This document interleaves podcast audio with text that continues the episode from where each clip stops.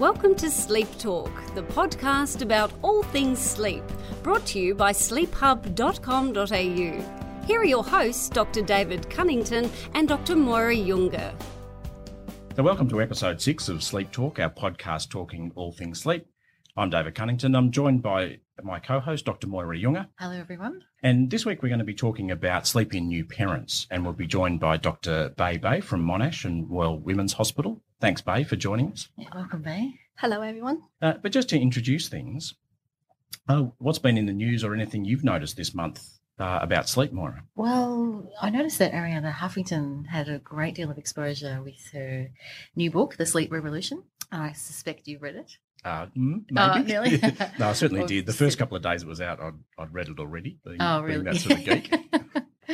and it's on my list of things. What is it? What's it about? I, mean, I know the essence of what it's about. And she's been talking about sleep for a number of years, as we know. Yeah, so as people may or may not know, her personal experience uh, was that she was very busy and in the setting of being sleep deprived, essentially had a collapse and hit her forehead on the bathroom sink and Oh, up in- literally had a collapse. Yeah, woke up in hospital. And she wrote about that in her previous book, Thrive, and since then has been on a bit of a evangelizing sort of revolution trying to promote healthy sleep and getting people to avoid being sleep deprived. And that's sort of that's really the essence of this book. Talking about as a society, we need to really prioritize sleep and therefore a sleep revolution. Start thinking about sleep differently. Mm. Well, that's that's good because as, as we know, generally, I suppose in that high end of the corporate sector, etc., it's it's a bit of a. Or until recently, it's been sleep is for you know sleep is when you're dead, or you can sleep later. It's a bit just disparaging about prioritizing prioritizing sleep. Yeah. So, Yeah, exactly. And that's something we're going to work on in next month's podcast episode. So it's a timely, because that's been a lot of talk in the media about that, about how in business, you know, sleep when you're dead and I've got things to do, too busy. So we will try and talk about um, the effect of not getting enough sleep on business, work productivity, and try and tease that out a bit in our next episode. The other thing that's interesting that's in our sleep field at the moment, and it's actually on tomorrow, the, the ASA webinar. Um, it's titled Sleeping Like a Mum Quantity versus Quality. And Hawley Montgomery Downs from West Virginia University is running that. It's also being facilitated by Sarah Biggs from Monash's um, Ritchie Centre. That's interesting in terms of having families and sleep in the not only are we talking about it this episode, but notice that the rest of the field's been talking about it this month as well. Yeah. Too. So what we talk about in this episode should complement what is talked about in a bit more depth, particularly some of the research uh, in that webinar. So I'd certainly encourage people to check out that webinar, and the link will be in the show notes. about what else has been happening? What's happening in social media, like the Sleep Hub particularly? Yeah, well, we certainly had a great response to our last podcast episode.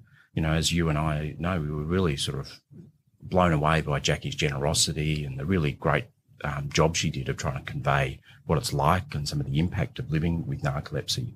And we really have, have had lots of good feedback from people and who felt that very helpful. We're looking to do episodes on a range of sleep disorders in the future. And if you do want to be involved or um, share your experiences with us, email us on podcast at sleephub.com.au. Or if you've got suggestions of people that you want us to interview, uh, use that same email contact. You know, the podcast is really expanding. We've got over a thousand listeners now in 27 countries. So pretty happy with that and really happy to be able to be putting out That's good great. quality information for people. But I think, yeah, I think the, the last month one has been the one I've promoted the most in terms of in my general, in my practice and even with um, family and friends. Just, I think it's just one of our, one of the better ones in terms of, as it, it's a particularly really good resource, I think, for people with narcolepsy um, and the families of, of people with narcolepsy. And just to, just to know that there's places and websites and, and a lot of stuff that they just wouldn't have known about. So it's wonderful um, yeah, I'm glad that glad that we're doing it, and I think that we should continue to do as many things as we can this on this podcast. Yeah, and we can build a resource that's helpful for people to come back and look at individual episodes. Yeah, But I've also had my weekend at the health spa talking at Golden Door yes. about the role of um, maintaining good general health in terms of good quality sleep and wrote a post about that um, on the Sleep Hub as well. was it, was it well received? I'm sure the actual in, Yeah, so both the, Golden blog Door? blog post was well received, but my talk at Golden Door was well received, and as always, I enjoyed my time at, at Golden Door as I well. know. Maybe they need us to do a podcast there on on the site on site. don't Well, funnily enough, I recorded an interview with the general manager talking about sort of health and wellness. So look out for that. Okay. It may, may appear in the podcast down the track. So this month, our theme topic is sleep in new parents. And as everybody knows who's been a new parent, disturbed sleep is a very common part of having new babies at home. And it can have significant impacts on parents. And that's what we'll get into as we talk to our guest, Dr. uh, Bei, uh, about that. And if kids ha- have their own health problems, it can cause really significant impacts uh, for the rest of the family. I'll just share a bit of my own personal experiences. Some of you may or may not know, but I've got a son with quite severe medical problems, um, both intellectual disability and physical disability, who's been very unwell since he was born. And as a parent um, of a child who's got that sort of problem and has seizures and um, waking a lot during the night, it can make you really be on high alert during the night and make it hard to switch off. I actually wonder how you do it. I often, I know my own experiences of being a parent, it's really been sleep deprivation in the early days rather than this ongoing thing. I mean, Will's nearly, is he 14? He's, Yeah, 14. he's 14, so it's been a long time and you live a pretty fast paced life and you're a pretty busy health professional and caring a lot for other people. How do you cope with your disturbed sleep? Yeah, the secret is I've got a wonderful wife. Yeah, that's yeah. that's the secret. Yeah. Um, and it does take a team, you know. And as parents, uh, if you can work as a team, you can often mitigate that impact of disturbed sleep. But that raises issues then if one parent's unhealthy or got their own health issues, it can really be an issue. Um, or for single parents, you know, it's really tough. You don't get a break. You know, there's none of that respite. So we're pleased to welcome Bei to the um, podcast. So uh, Bei's a clinical psychologist and sleep researcher with a focus on sleep problems as well as coexisting mood, anxiety, and stress-related disorders. Uh, Bei's a lecturer at the Monash School of Psychological Sciences and co-chair of the Insomnia and Sleep Health Special Interest Group of the Australian Australasian Sleep Association. So, Bei, welcome and thanks for bringing your expertise to the podcast. Hello, everyone. Thanks very much for inviting me. Welcome, babe. It's such a, pl- a privilege to have you here. I really, really appreciate it. So, Bei, everyone thinks that new parents have their sleep impacted. But is it true? What does the research actually show? Yes, so um, what the research shows really reflect what everybody's been talking about the poor sleep, um, especially during the postpartum period, and some sleep disturbance during the um, pregnancy. So, what the research been showing is that during the early phase of the pregnancy, often sometimes women will, will experience some sleepiness and they will actually report sleep a little longer than they typically do because of the increased amount of progesterone um, because of pregnancy. But as the prog- pregnancy progresses, um, typically sleep will worsen over the course of the pregnancy. It often gets worse and worse, and towards the end of pregnancy, that's really when um, everything gets really difficult sometimes.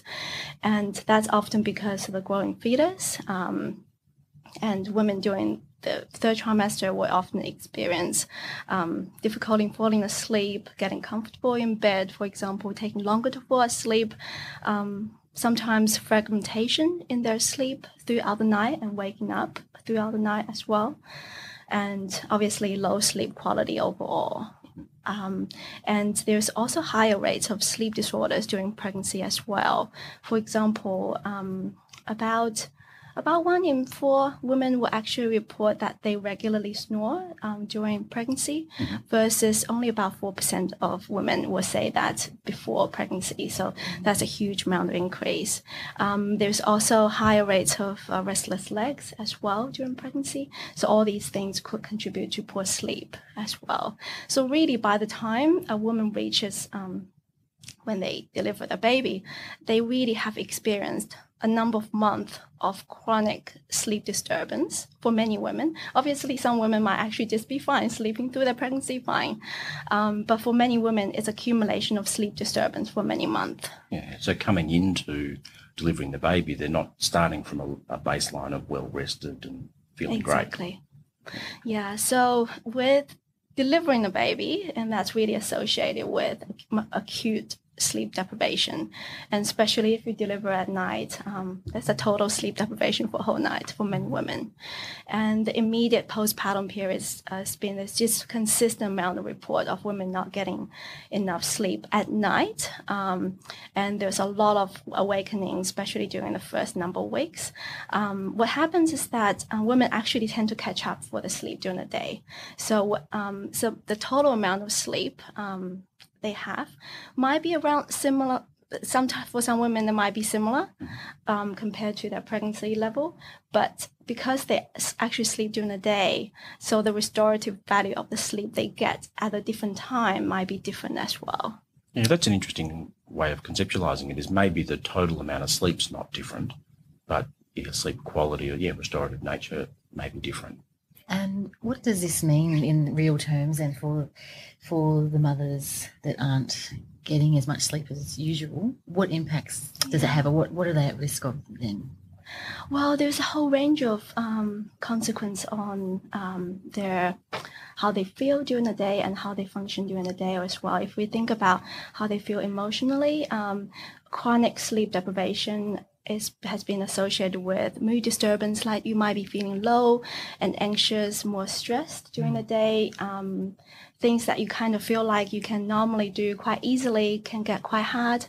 Um, physically, you might feel more drained, um, fatigued, and sleepy. Um, and you might find like your attention memory might not be as good as before. And that's obviously associated with, um, for example, driving and whether you can sustain, um, sustain attention while you drive. So that's something we need to really look out for in new moms. And something that, um, that's not always talked about is irritability and anger mm-hmm. and the way um, you a, a, mother might be interacting with people around them for example with a partner and also with with a baby and, and sleep deprivation is associated with um, difficulty in communicating your emotional needs and sometimes emotional availability um, to the baby as well so and also sometimes some mother will say they feel less feeling of positive experiences, and that might um, it might make it difficult for them to connect with with their babies. And what sort of impact does that have on things like mood and um, ability to just deal with day to day activities? Yeah, um, I think really uh, little things can get quite hard for um, for some women, and the, the lack of enjoyment in the things that they used to enjoy can can quite can be quite difficult. Um, really, a very day to day task can be affected. And um, the thing with sleep deprivation in new parents is that it might not be the first thing that come to mind. Um, you might not realize this is something that might play a role. You might just simply go, oh, I'm simply just tired, rather than thinking, um, I might need a couple of hours more sleep. What about, I'm, I'm interested in an aspect of one of your recent papers, in, and you mentioned it just before too, that sometimes there's a bit of a difference in the mother's perception of how much sleep they've had and, you know, what the um, objective measurements might say. I'm interested in that for the general population too, of people when we talk to them about their sleep and their, maybe their perceptions of their of their sleep loss. What's your opinion on that? Around yeah, that's a really, really good question, Moira. So in that study um, that you mentioned, I think in that study we looked at um, a few dozens of mothers and we looked at their objective sleep and subjective sleep and their mood while they're pregnant and also um, after they gave birth. So what we found is that, and I think this is a really important point, that is almost everyone had very, very disturbed sleep objectively. So that mm-hmm. really acknowledge sleep disturbance uh, in this population. Mm-hmm. Now, um, we found a stronger association between their subjective perception of their sleep quality with their mood compared to objective sleep duration or quality with their mood. Mm-hmm. So w- what that means is that um, when our sleep is being challenged, when we are we don't have enough sleep opportunity, if you go with okay, this is my circumstance. Uh, given the circumstance, I've got reasonable good sleep, and I can go along with it, and it, those individuals tend to cope a little better. Yep. Um, so, in my in my opinion, really the objective sleep opportunity is really really important, especially in new parents. Um, on the other hand, given the circumstance they're in, it's actually important. Sometimes it's in, almost inevitable to lose some nights of sleep and actually take it in a stride and go, okay, I might not function um, 100 110%, but that's okay. Um, 60%, 70% will get me through many things I want to do. And that's a very similar approach we take with insomnia, you know, outside of new parents, just generally managing chronic insomnia is, you know, people get um, distressed about the perceived sleep they're not getting, and we go very much on um, you know, trying to reduce that distress about sleep and less concerned about sleep. So it sounds like there's a lot of overlap there in their approaches. Yeah, absolutely. And but where are we at in terms of like the fathers or other family members in in any of the literature? Was, we, another we, we really good question. We couldn't get we couldn't find that much, could we? No, there is not much um, research that um, that focused on the father. Um, in fact, I really think the field of sleep research really need to start considering sleep is not something that happens in isolation. Mm. People sleep in household. People people share beds all yep. the time, mm. and how how the sleep of each individual dynamically kind of interact with each other. Uh, is a really interesting area that we really haven't as a as researcher we haven't looked at much. And if we think about new parents um, moving especially if if you're just having your first baby moving from a couple into having another third uh, like uh, another person into the household, mm-hmm. that's a huge amount of change into the dynamic of the sleeping patterns. Um, so I think, especially the father, it, it, that's an area that really um, need a lot more work. Yeah, so there were a couple of papers I found. So one that resonated for me was that dads reported tiredness and fatigue and were still three months after delivery were working the same number of hours that they were prior to delivery, but having those additional home responsibilities and just felt that they were very tired because they you hadn't changed their work practices. So maybe that's an area for researchers looking at, yeah, you know, that expectation of the worker in the household. Doesn't always have to be the male, can be the, the mother. Let's, let's go back to work. But yeah, changing the expectation about work once once the new baby's around. Just on that note, David, actually, now you mentioned about work, I actually think in terms of a couple, and often we kind of conceptualize the dad going out of the house and work. In fact, a lot of the work that's done in the household by the mother, say, for example, if the mother stays home, yeah. um, that's also part of work that can be conceptualized as work as yeah, well. Absolutely. unpaid work. Yeah. yeah exactly. 24 7 mm. often sometimes around yeah. the clock. And I guess it's interesting too, we not always forget, we, we know that dads get depressed as well, you know, during that postpartum or even pre peripartum period. Yeah. And there was a paper I found from 2015 from um, Scandinavia which showed that if dads had depressive symptoms, so not depression, but depressive symptoms at three to six months, was a very strong predictor of who was going to have more significant symptoms at 12 months or have developed an, an episode of depression at 12 months.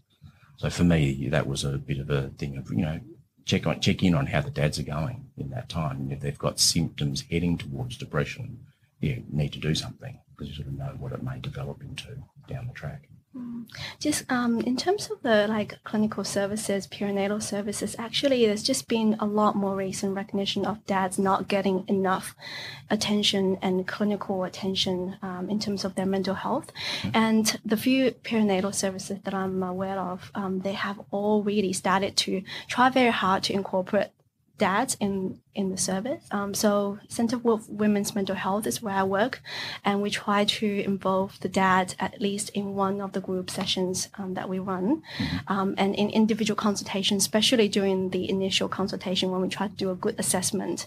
Um, the dad, we always try to encourage the dad to come as well, and in many other mother baby units, the dads are also involved in. There is also like programs and groups for dad support as well. So there is some support there for, for dad, but I definitely agree more systematic research is really needed in this area. And we've talked just about sort of general sleep in new parents, but are there particular populations, either characteristics of the kids or characteristics of the parents, that put people at more risk of getting problems with anxiety or depression? Yes, um, obviously, with um, um, if somebody has a mental health history, um, condition before, that's that's that's a risk factor, and um, and sometimes um, infant temperament, and if you have a more unsettled infant and you you get woken up a lot more, that's a risk factor as well, and also, for example, if your your coping strategies like how you deal with sleep loss, if you try to say stay in bed for longer to make up for the sleep you lost, and um, things like that can really play a role as well. So we've talked a bit about what the problems are. So what are some strategies that can be used to help parents deal a bit better with the sleep changes that occur when new baby arrives? That's another really good question. Um, I think one of the the major two major challenges in this period would be one. It would be obviously we talk a lot about it um, today sleep deprivation and finding the opportunity to sleep.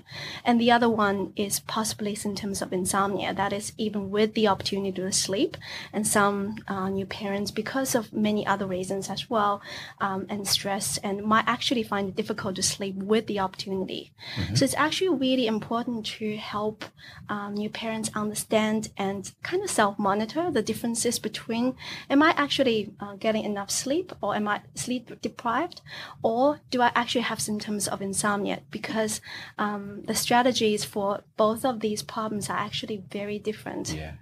With sleep deprivation, and I think that would be the majority of new parents, mm-hmm. um, we really would like to encourage them to recognize the value of sleep.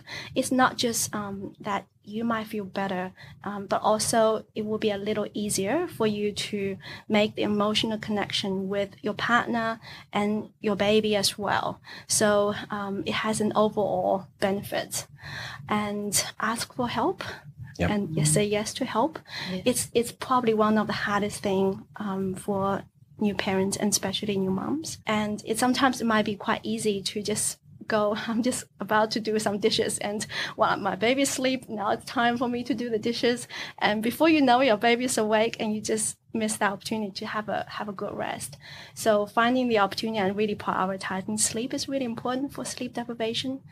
Um, now with insomnia um, symptoms, if it, with the opportunity can't sleep, and um, there, there are strategies that are really effective. I think in, in this podcast, um, David and Moira has been talking a lot about these strategies, um, seeking professional help and noticing that you have the difficulty. There is actually really effective non-pharmacological treatment available for that. Yeah, and we work with a number of people who will come to see us almost anticipating the baby's coming and saying, look, baby's coming in five months. I know I'm a bit vulnerable and I don't sleep well what can I do to upskill myself in self management around sleep? And I, I think that's great. That's a fantastic sort of use of that psychology based strategies. People pre arming themselves with ways they can manage their sleep, reduce the risk of developing that insomnia like thinking to better manage sleep after baby comes. Yeah, absolutely. David, you made a really, really good point. Um, that is walking into this be prepared and having good expectation. And the problem at the moment is that in, in the current perinatal service, we actually don't have much information for, for new parents. Um, working into uh, having a baby and the amount of sleep deprivation that they're actually going to get. And everybody will know that, okay, I'm going to be sleep deprived, but they don't actually know how bad it's going to, going to get. So, um, some, um, currently probably in, in childbirth education, there's information on how to settle our infants, how to feed them and things like that. But there's very little information to help the new parents actually, to actually deal with the sleep deprivation they're going to actually face. Yeah. So as a service, we really need something. Um, yeah, I agree. And there's a lot of room to um, boost up the sleep education in those sort of prenatal sort of education programs. And then what about if once the baby's arrived and you know parents are feeling that it's either difficult to settle the baby um, or they're having their own sleep problems? You know, what are some options or, you know, where can people go for help? Maternal child health nurse would be one place to start, mm-hmm. um, and health professionals, your GPs, and talk about it. Um, and obviously, I, I, really think health professionals should start asking new parents about their sleep. And that's really an important area just to ask, how have you slept last night? How have, how has your sleep been lately? And there's both inpatient and outpatient services available Um, and so those inpatient services like mother baby units, you know, I think they've really got a role. Um, they provide um, respite, so the opportunity for both mum and dad to get a break and catch up on some sleep. Um, an opportunity for the infant to help with being settled and get their sleep into a more regular uh, pattern. Uh, and I know you're working with some of those units to look at the potential outcomes and you know how things may improve. And we'll learn about that as that research comes out over the next uh, year or so. But yeah, my feeling is they're a bit underutilised. Not that the waiting lists aren't long, but people are often a bit reticent.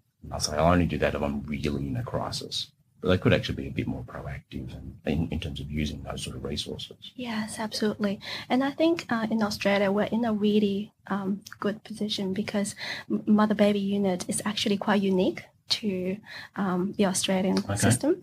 Uh, when I went and visited some of the um, American hospitals in, in, the United States, and they don't actually have mother baby units the way we do. And mm-hmm. whilst in, in Melbourne alone, we have a number of them available. So it's actually a really good option to learn some skills and get some respite. And it's good that they're both, there's some public ones as well as privately funded. So it's not only people with private cover that can get them, it's they're accessible. I think the waiting list longer, of course, without private cover, but they're accessible to all. And I think they're really important for particularly for the respite, by the sounds of it, for people to have a a circuit breaker from the difficulty and feel, not feeling alone at home. Because I think I think from one of the big take home messages would be that you're not alone, that there are resources out there, there's people in this in this field. So thanks very much for joining us, Bei, and for giving those really great uh, insights. You're welcome. Thanks Thank so you. much, Bei. So, Moira, what's your take-home messages from that interview with Bei? I think just what I said then. I think I feel I feel heartened, even though I've already I, mean, I know Bei well, and I've I've heard I know about the resources out there. I think what it's just really quite um, clear that there are there's lots of research, there's lots of focus, there's lots of facilities and resources out there for not only mother baby unit, but you know parents, new parents uh, having sleeping difficulties. Yeah. I think the other key thing that I took from from Bei is the interesting thing about talking about sleep deprivation or insomnia, and mm-hmm. that they're very different yeah, I things. Like, I like that. And that they're treated very differently as well. I think it's important for people, yeah, to think about sort of.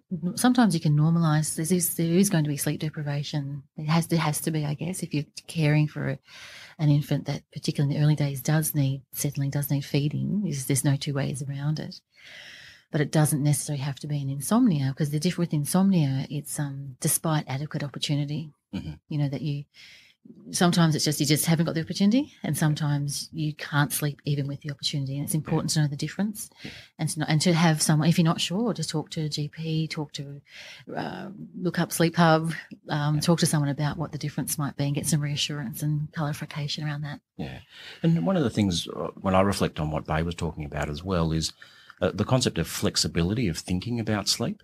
So we come across this in insomnia all the time. You know, mm. people get a very rigid thought process about sleep. It's got to occur in this place at this time under these circumstances. But yeah, with a new baby in the house, we've got to be a bit more fluid. You mm. know, sleep can occur in different opportunities, different times, different circumstances. Yeah to what it does. And not to get too hung up on that. Yeah. Like people are reluctant to sleep, to, to have a cat nap. Yeah. They might have said, or someone's told them, or their mother or mother in law, or someone's GP has said, oh, oh, don't sleep during the day, then you won't sleep at night. And there's a few, a few myths around that. I think mm-hmm. catching sleep when you can get it is really important. Just nap around the clock if you need to in these particularly early days. So, if people are looking for more information on the topics we've been talking about, the Jean Hailes Foundation has a really good uh, website that's a good resource and it's the What Were We Thinking website. So the, it's www.whatwerewethinking as one word.org.au. And they've got an information on a range of different topics for new parents, including some instructions on something we didn't actually talk about, but how to settle kids with using a feed, play, sleep routine. I remember when we had our kids, we're just going back a few years now, about 14 years ago, uh, we really found the Tweddle's book, Sleep Right, Sleep, T- Sleep Tight, really helpful which is really just a practical manual for doing that feed, play, sleep uh, routine. Mm. And as we've discussed, um, really utilise resources like the maternal and child healthcare centres and utilise your healthcare professionals because they're going to be the access point to then access a lot of the services that we've been talking about. Absolutely. Okay, we've come to the part of the podcast where we talk about our clinical pearl for the month. Dave, what's your clinical pearl for this month? Yeah, so we're trying to tie in a little bit with the theme, but it also goes across lots of chronic health problems. Um, is get your team together and think of that concept of prevention always being better than trying to rescue or salvage a situation. So the example in sleeping new parents is if you think sleep's a bit vulnerable and you're coming into pregnancy, that's the time to work on the skills about getting sleep better. And that's the time to get your team together. You people are going to help out when you need a break. People are going to give you some support yeah. rather than waiting until the wheels have fallen off and you're in desperate need because it's a bit hard to get your team together at, yeah. at that point. Yeah. So yeah, that, that would be my key, you know, for people, get your team together. Don't be afraid to ask for help early. And if you've already got your team, then they'll be knowing they're going to tap them on the shoulder and ask for help and you know where to go and have a plan. So we, we often talk in insomnia about have a plan of what you're going to do if you get a relapse so that if the sleep does get worse, I know what I'm going to do. So in that self-management sense, I have some control. Absolutely. It's not a disaster yeah. and I'll be able to manage it. Absolutely. I couldn't agree more. A plan is really like a like having a road map going out on a road trip. Yeah. You just have to actually have that comfort of knowing you've got a, a plan if you do feel a bit lost. Yeah. Um, the only thing I would add there is that that you you know people need to understand that towards the end of the pregnancy if they felt even vulnerable that to normalize a bit of sleep loss. Yep. like that you know it is hard it is hard to sleep. Like the baby's bigger it's kicking it's it's hard to get comfortable. Just to normalize that sort of stuff and not panic thinking oh i've heard that we've noted we need to protect our sleep we need to yep. reach out for help. Just to normalize a bit of sleep loss around that time um, would be really important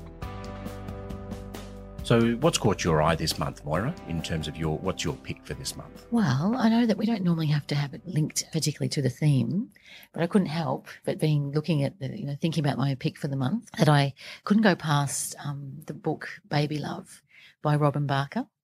And it's been around, it's an Australian sort of bestseller for mm-hmm. new, new, parents around the time of um, having the, particularly the firstborn baby, the only firstborn. And it's all aspects of parenting, particularly sleep and mm-hmm. sleep and settling and those sorts of techniques. And I know it was useful. Like my first baby was more than 15 years ago yeah. and it was old then and it was sort of a classic then. And it, I noticed that it's still a bestseller. It's still, it's still relevant. It's been edited. It's, it's been republished only maybe 2013. Like it's all recently up to date. Mm-hmm. So I, I, just think that's great. I think it's worth putting in the notes for this thing, you know, talking about parenting and sleep. I think it's something to for people to keep an eye out for. What about you? What's your pick for this month? Yeah, so there was a report from the Royal Society of Public Health in the UK on the importance of sleep, and it was titled Waking Up to the Health Benefits of Sleep and a really well researched report. And you can download the whole report as a long PDF document, and I'll put the link in the show notes about the consequences of not getting enough sleep. Not insomnia, not where we provide the opportunity but the sleep doesn't come, but yeah, being too busy and not yeah. allowing the opportunity yeah. for sleep. Uh, in the UK, four in 10 people reported not getting enough sleep, and one in five people report sleeping poorly most nights. So it's really a call to action from some um, the Royal Society to a lot of the funding bodies in the UK to help prioritise sleep, allocate resources to educating, for example, GPs, nurses, health professionals on cognitive behavioural therapy and other non-drug treatments uh, for sleep disorders. So I really thought that was a very timely report and a really nice document we can use to advocate for the importance of sleep. Sounds good. So, things that are coming up in the next month about sleep, as we talked about at the top of the podcast, there is a webinar run by the Australasian Sleep Association uh, on May the 10th, and it'll also be available afterwards um, on the website. And again, the link's in the show notes. The topic is um, sleeping like a mum, looking at sleep quantity versus quality. And we've talked a bit about that in this podcast, but that'll be explored in a bit more depth by Hawley Montgomery Downs and chaired by Sarah Biggs. Uh, look out for next month's podcast where we're going to be talking about sleep in business and the impact of sleep on managers and executive performance uh, and some of the strategies that people in those roles can put into place to help with improving sleep. So thanks for listening. As always, send us your comments uh, at podcast at sleephub.com.au. And if you like the podcast, put a review on iTunes because that helps the message get out and more people access these resources. Thank you, everyone. Talk to you next month. This podcast is not intended as a substitute for your own independent health professional's advice, diagnosis, or treatment. Always seek the advice of your physician or other qualified health provider within your country or place of residency with any questions you may have regarding a medical condition.